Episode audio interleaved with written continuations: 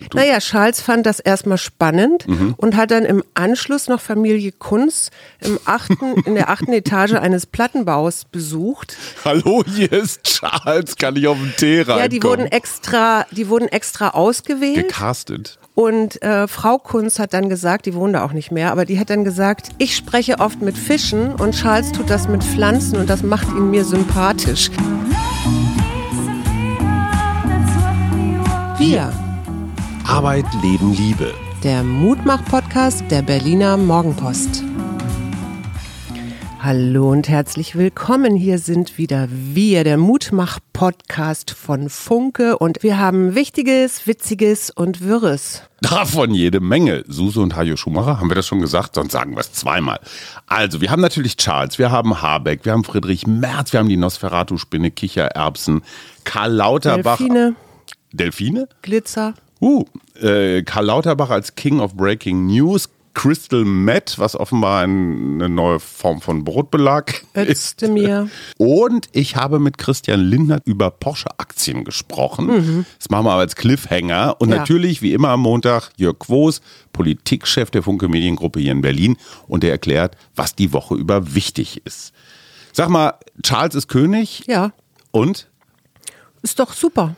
Ich weiß nicht, was du jetzt willst. Naja, entschuldige mal, es geisterte ein siebensekündiges Video im Netz herum, wie er, was hat er da unterschrieben, seine Ernennungsurkunde? Er hat irgendwas weggewischt, ne? Und war so ein bisschen ungehalten. Naja, er machte so eine Wedelhandbewegung, es stand irgendwas auf diesem Marmortisch und es hatte eine sehr herablassende Anmutung. Mhm. Frage, man weiß jetzt nicht, wie der Kontext ist dieser Geschichte. Der aber erinnert mich total an Baerbock. Ja, von wegen, egal was meine Wähler sagen. Genau. Ne, aus dem Kontext gerissen. Aber dieses sieben-Sekunden-Video hat gleich am Anfang so geframed, oh, er ist gar nicht volksnah, sondern er ist so von oben runter. Naja, er bedient dann eben das, was vielleicht manche Menschen sowieso schon f- immer von ihm dachten, dass er arrogant ist. Dabei, und das fand ich sehr interessant, ist er neunzehnhundertfünfundneunzig im Plattenbau gewesen, in Berlin-Hellersdorf. Quatsch. Weil da, ja doch, da war ein Modernisierungsvorhaben geplant und man hat die Bewohner dort gefragt und die haben sich dann getroffen und einen in einem fünftägigen Community Planning Workshop entwickelt, was in diesem Viertel mhm. sich verbessert muss. Da ist zwar nicht alles von umgesetzt, das sieht man auch heute, wenn man da hinfährt. Äh, ganz kurz, aber was hat Charles damit zu tun? Naja, Charles fand das erstmal spannend mhm. und hat dann im Anschluss noch Familie Kunz im achten, in der achten Etage eines Plattenbaus besucht. Hallo, hier ist Charles, kann ich auf den Tee reinkommen? Ja, die wurden extra, die wurden extra ausgewählt. Gecastet. Und äh, Frau Kunz hat dann gesagt, die wohnt da auch nicht mehr, aber die hat dann gesagt, ich spreche oft mit Fischen und Charles tut das mit Pflanzen und das macht ihn mir sympathisch. Und das ist das, was ich an ihm ganz spannend finde. Er hat ja einmal dieses Umweltbewusstsein mhm. und gleichzeitig ist er ja eigentlich auch ein Europa-Fan. Mhm. Also das hat er auf jeden Fall mal so angedeutet. Ja, gut, das muss man ja sagen. Ich finde ihn gar nicht so, so weit weg, aber ich, ich glaube, das ist das, was ich auch gesehen habe bei äh, Patricia Schlesinger. Mhm. Die hat in der Zeit ein Interview gegeben und es gab so ein Foto, wo sie so im, ja, in so einem Sessel sitzt. Also es war kein demutsvolles Bild, sondern eher Nö. etwas dievenhaft, kann man sagen. Ja, also ich, ich wollte es jetzt bewusst nicht interpretieren. Ah, Entschuldigung. Was ich daran so spannend fand, war so eine Diskussion bei Facebook, wo jemand dieses Bild postete mhm. und nur schrieb, äh, ein Bild sagt mehr als tausend Worte. Mhm. Und dann gab es eine Empörung. Ne? Also es bediente all das, was Menschen sowieso schon die ganze Zeit über Frau Schlesinger denken. Mhm. Und das Interview, das dann eigentlich relativ harmlos war und nur nicht so... Ja, sagen wir mal so, es waren ein paar Stellen schon ein bisschen merkwürdig. Ja, klar, aber also, es... Da wurden die Vorwürfe so einfach so weggewischt. Ich halte es sowieso für nicht schlau, in dieser Phase, wo noch, ich sag mal, ermittelt wird, überhaupt ein Interview ja. zu geben. Dann noch genau... Wenn die neue Intendantin intronisiert wird, ja. man wundert sich ein bisschen. Aber, ja, aber, aber, der aber grundsätzlich ist ja der Punkt, Leute sehen ein Foto und mhm. das bedient dann ihre Stereotype, also so mhm. automatisch ja, schnelle Reaktionen, weil sechzig bis achtzig Prozent unserer Informationen tatsächlich auch visuell sind und natürlich Bilder auch äh, Emotionen und so weiter wecken. Ne? So, und da ist die Parallele zu Charles, sieben Sekunden Video. Waren, man weiß nicht, was drumherum passiert nee. ist, aber zack, ist geframed. Bei Baerbock waren es keine Bilder, aber wirklich ein ganz kurzer, plakativer Satz. Ja. Wieder aus dem Kontext gerissen. Guter Vorsatz für die kommende Woche, den Kontext mit bedenken. Genau. Christian Lindner und die Porsche-Aktien. Am Donnerstag vergangener Woche war großer Auftrieb hier in Berlin.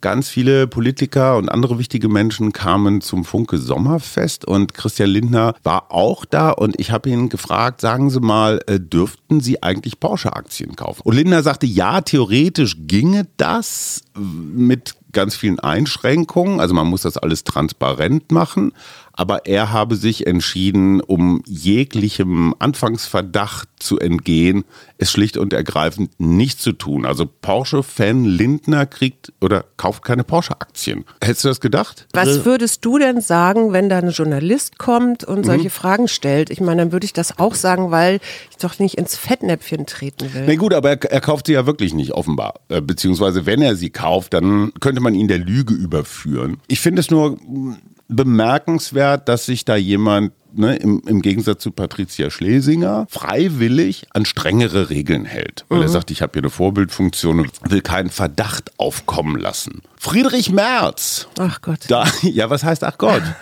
Friedrich Merz hatte eine bewegte Woche. Olaf Scholz hat ihn sich zur Brust genommen im Bundestag. Dann war in Hannover Bundesparteitag und die C D U hat eine Quote.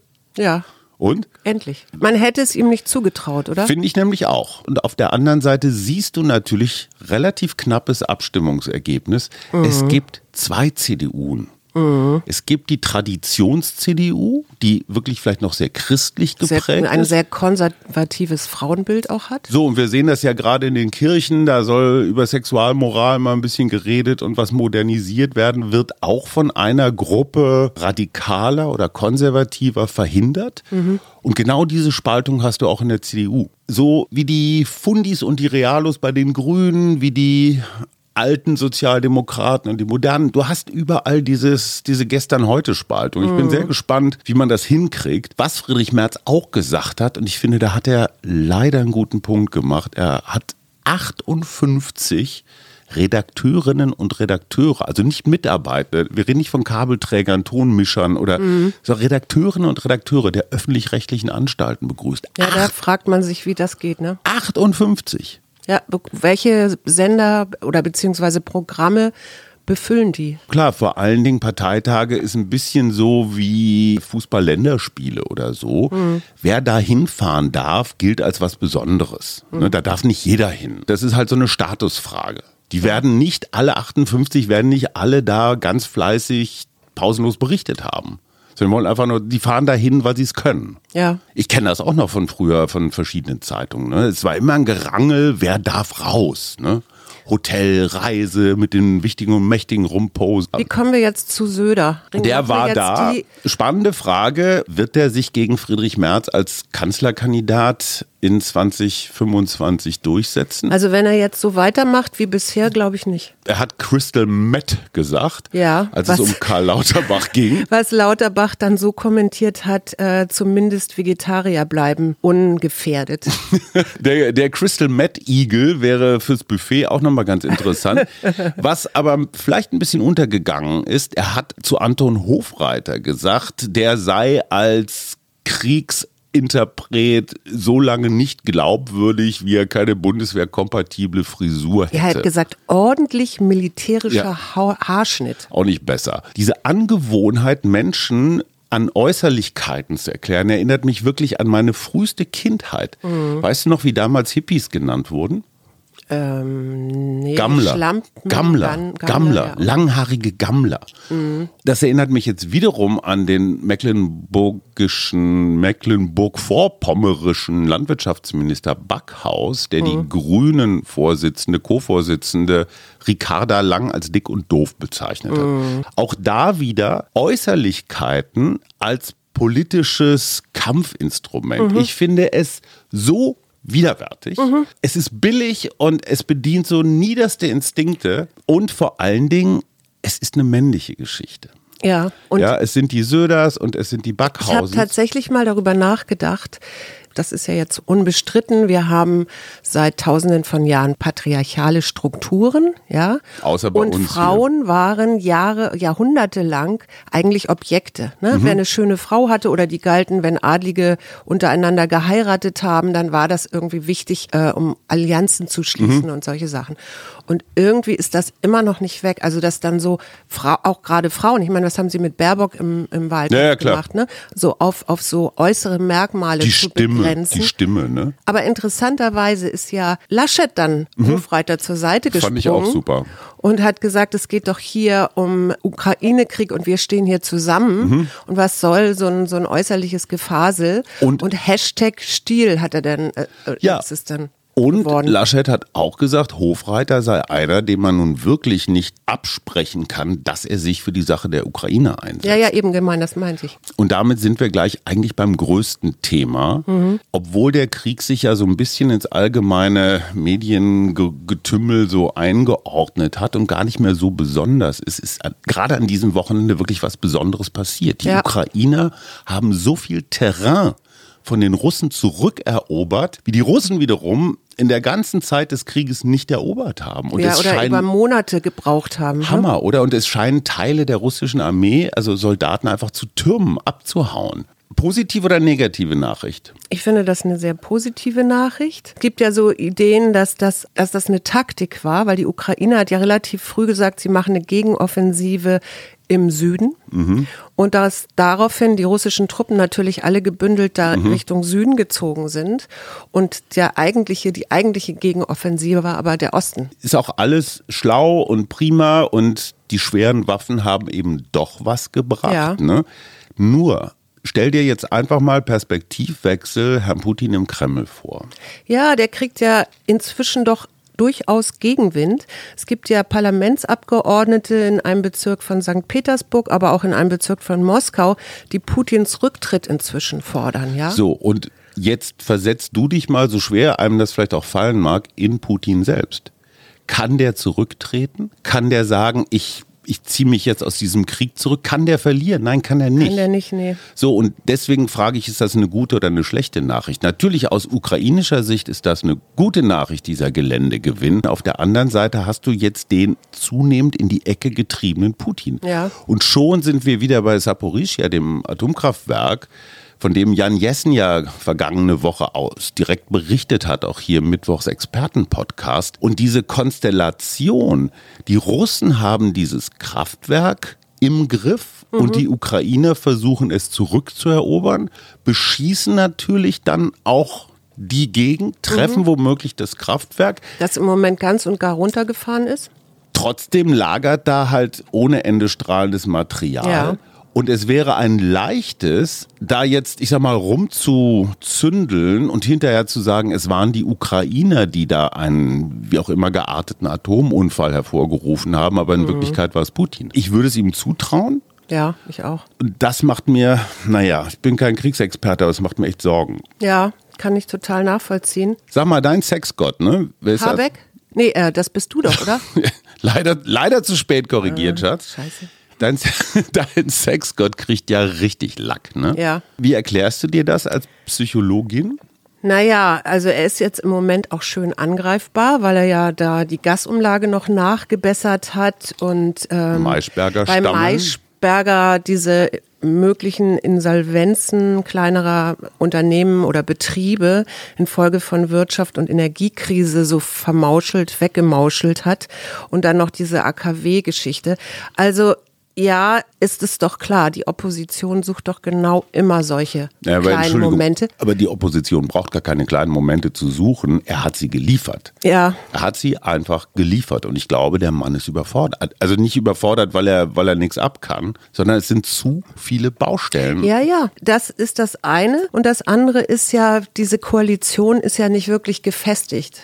Ja, du hast ja diese F D P, mhm. ich meine, dieser Irrsinn, es ist klar, wir kriegen eine neue oder wir haben eine neue Virusvariante. Drosten sagt voraus, dass wir hohe Arbeitsausfälle haben werden. Und dann hast du aber die F D P, es ist auch klar, Maskenpflicht ist irgendwie dann auch wieder in Innenräumen und Bahn und Bus sowieso nötig. Und dann hast du aber die F D P, die gerne möchte, dass in Flügen keine Masken getragen werden, wo du dich fragst so, hä, wieso denn überall anders dann doch? Ich glaube, diese Maskendebatte ist wieder so eine Ablenkungsgeschichte, wie Philipp Hübel, der Philosoph, schon gesagt hat, eine einfache Konstellation, Maske auf, Maske runter. In Wirklichkeit geht es um ganz andere Themen. Das mhm. mit der Maske werden wir geregelt kriegen. Was viel gravierender ist, ist, dass Habeck ein Wirtschaftsminister ist. Mhm. Wirtschaft ist klassisch so Friedrich Merz, Christian Lindner, so konservatives Thema. Und ganz viele Betriebe, ne, beispielsweise Bäcker, haben ein echtes Energieproblem. Und die haben allesamt das ja, Gefühl... Ja, plus Inflation ja auch noch. Ne? Ja, und die haben allesamt das Gefühl, der Habeck kümmert sich um alles Mögliche, aber nicht um seine wirtschaftlichen Betriebe. Ja. Und ich verstehe dieses Gefühl von, von Unternehmenden, die sich ein bisschen alleingelassen fühlen. Ja, der Habeck hat aber auch gesagt, eigentlich haben wir Besseres und Wichtigeres zu tun, als übereinander zu reden. Die Wir- Wirklichkeit fordert unsere volle Konzentration. Ja, da hat und er recht, weil über Habeck jetzt im Wesentlichen erstmal wieder Stilkritik geübt wird. Ne? Du ja. liest jetzt überall Leitartikel, oh, Phoenix, nee, Phoenix nicht, Icarus. Die Inhalte, um die es geht, wird wieder nicht drüber geredet. Ich habe drei gute Nachrichten. Und zwar die Kichererbse. Wie stehst Aus der Kichererbse kann man Milch machen. Ja, zum Beispiel. Man kann aber auch Hummus draus machen, man kann Chips draus machen. Sie dient als Fleischersatz. Und das Allerbeste ist, die Kichererbse ist anspruchslos. Also du kannst sie... Überall auspflanzen, oder? So, also die Kichererbse ist vielleicht so das neue Soja und braucht nicht ganz so viel Regenwald. Finde ich super. Und Hummus ist ein unterschätztes Nahrungsmittel. Und da fällt mir gerade ein, ich finde auch super, ich war ja auf dem Seed-Konzert, auf Seed dieses Wochenende in der Waldbühne gegeben hat. Die die Rolling Stones vor vielen Jahren mal richtig auseinandergenommen haben oder vom... Publikum ja, haben auseinandernehmen lassen. Es war so, so schön und ich mhm. war so begeistert, weil wirklich alle Generationen, junge, alte, ganz unterschiedliche Menschen zusammen diese Seed-Lieder gesungen haben und es war wirklich sowas, so ein Gemeinschaftsgefühl. Ne? Sehr Berlin. Mit ne? ganz viel Herz und nö, die kamen aus allen möglichen, aus Sankt Augustin und ich weiß nicht, wo die Autos alle herkamen, das war unglaublich. Das, das war schön und was ich aber eigentlich sagen wollte, der Glitzer, ne? Viele mhm. Menschen gehen mhm. ja auch, wenn sie auf Festivals gehen, mhm. mit, schminken sie sich mit Glitzer. Und der bleibt eigentlich am Boden liegen und geht ins Wasser und so, weil der nicht abbaubar mhm. ist. Und jetzt gibt's aber eine Firma, die hat biologisch abbaubaren Glitzer aus Zellulosefasern und aus Eukalyptus irgendwie kreiert. Der hat so teilweise so Schimmern wie die Faunfedern oder so. Und er geht eben als Biomasse dann hinterher wieder in den Boden. Bestimmt auch ein bisschen Kichererbse dabei. Bestimmt. Die Nosferatu-Spinne. Ja. Kennst du die? Nö. Klingt total brutal, ne? Nosferatu, Klaus Kinski, kommt aus dem Mittelmeerraum, natürlich auch so ein Klimawandeltier, ja. Sieht wohl relativ gespenstisch aus, knüpft keine Netze und ist ziemlich harmlos.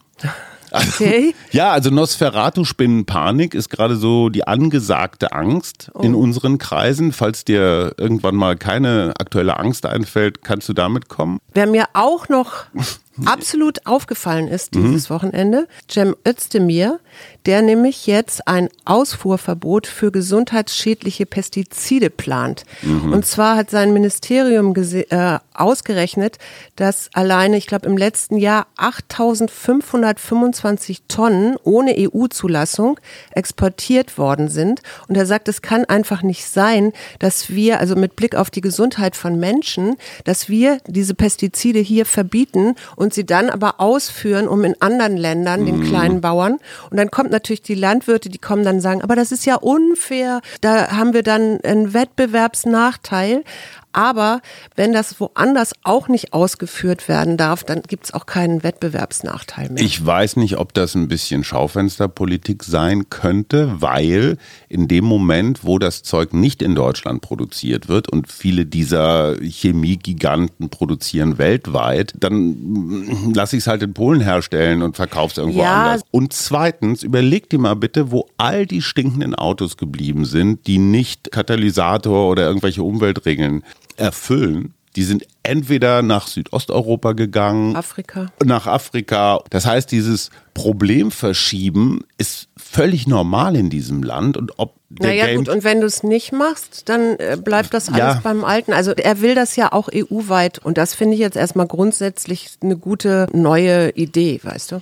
Immer wenn jemand sagt, ich will es E U-weit umsetzen, ist das eine Übersetzung für dauert ewig und wird total verwässert. Ich wollte noch schnell eine Karl Lauterbach-Geschichte erzählen. Auf diesem Funke-Sommerfest hielt gerade Jörg Quoß seine Begrüßungsansprache und mitten in der Ansprache kam Karl Lauterbach mit seinem Handy-Display so mhm. an, den, an das Rednerpult ran. Mhm.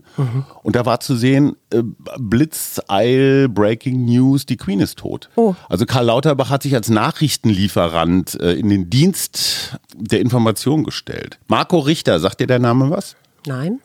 Hat für Hertha zwei Tore geschossen inzwischen und ist insofern eine bemerkenswerte Figur, weil er gerade Hodenkrebs überstanden hat.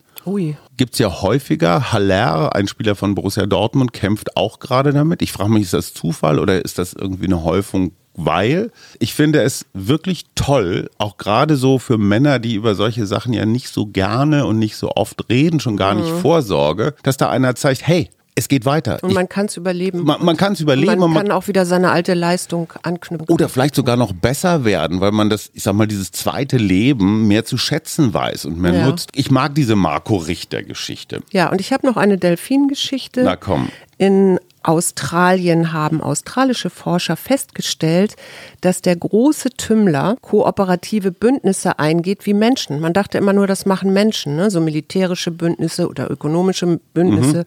Bei den Tümlern geht es um den Zugang der Weibchen und man hat drei verschiedene Ordnungen gefunden.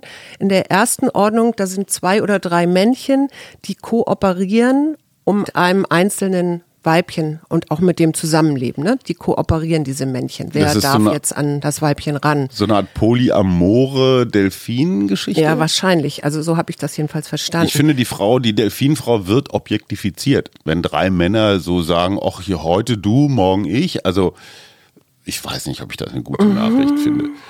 Auf der Ebene der zweiten Ordnung, da sind es dann vier bis maximal vierzehn verwandte Männchen, die konkurrieren um den Zugang zu den Weibchen. Mhm. Und auf der dritten Ebene, da ist dann die ganze Gruppe, die quasi in der zweiten Ordnung zusammenhängt, die kooperiert dann wiederum miteinander äh, um diese Weibchen. Das geht natürlich um Fortpflanzungserfolg am mhm. Ende des Tages, aber das fand ich erstmal eine ganz spannende Erkenntnis, ne? Weil man ja immer denkt, ja, diese Tiere sind so. Der Feminist in mir sagt, in dem Moment, wo die Weibchen auch zu irgendeinem Zwecke der Männcheneroberung kooperieren, dann wird für mich eine Flosse draus.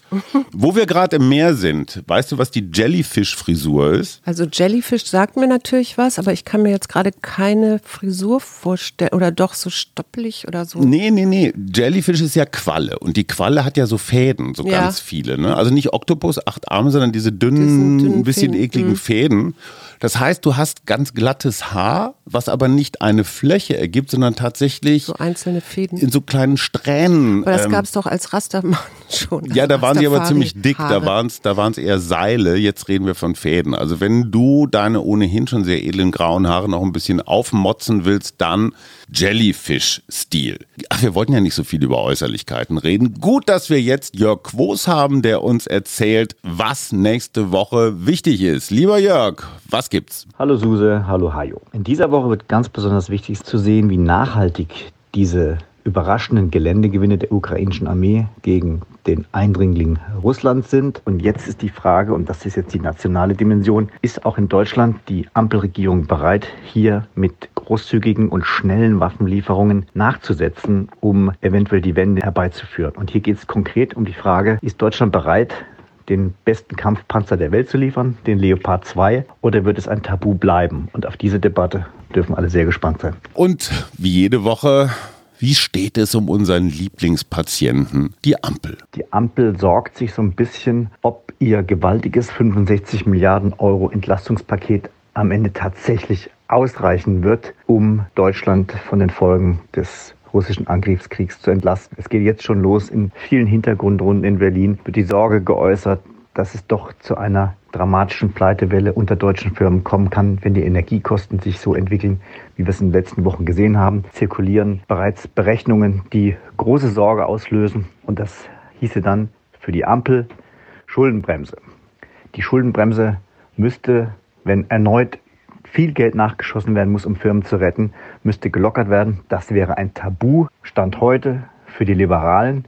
Und deswegen sehe ich in dieser Frage auf die Ampel nochmal sehr heiße Diskussionen zukommen. Das war Jörg Quoß. Ganz herzlichen Dank. Schatz, was äh, müssen wir für die nächste Woche beachten? Was mir wichtig ist, es wird wieder einen Wahltag geben am Samstag, den siebzehnten September. Mhm. Und es gibt noch Plätze. Und wer da mitmachen möchte und mal eine andere Idee vom in den Wald kriegen, gehen kriegen möchte, kann, der äh, kann mir gerne eine E-Mail schreiben und kriegt dann weitere Informationen. Ich werde ein Podium moderieren zum Thema Julian Assange. Ein Thema, was ich finde in den Medien zu klein gefahren wird, seit über zehn... Vielleicht auch zu einseitig teilweise? Nö, ich glaube schon, dass die Medien sich relativ einig sind, dass das ein Riesenskandal ist, dass die westliche Welt eine Whistleblower gefangen hält. Mhm. Ja, entweder erst in Hausarrest, jetzt in diesem super harten Knast in London, die Auslieferung in die U S A, wo ihm hundertfünfundsiebzig Jahre Knast drohen,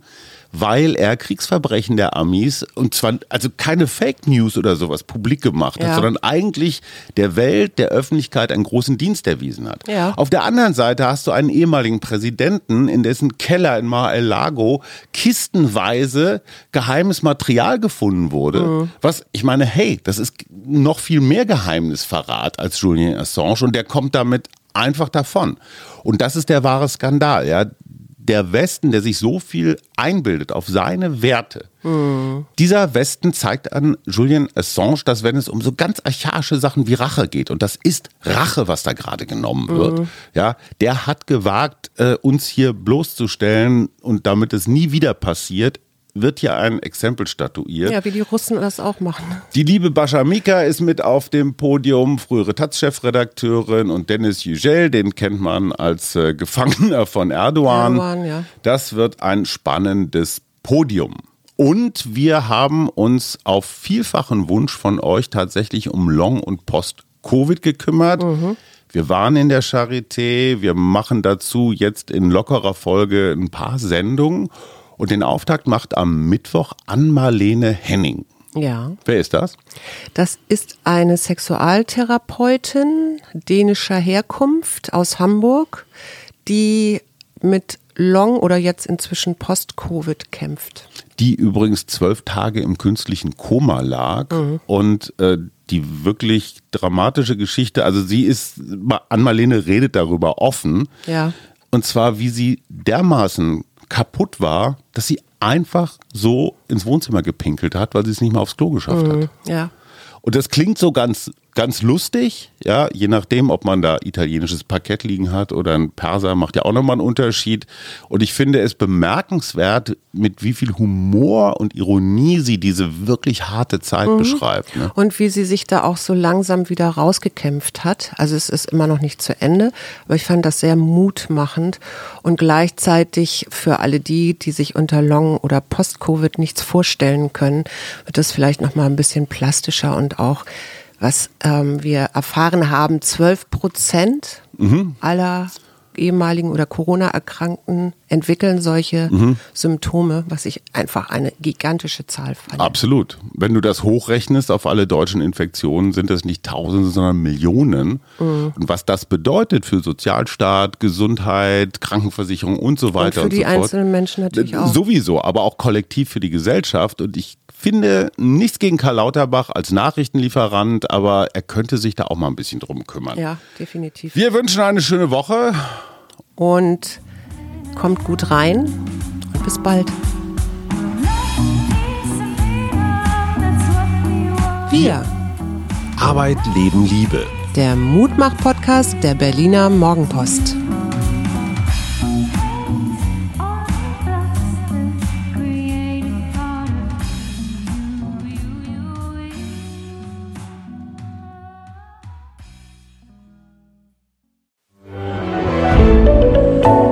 Podcast von Funke.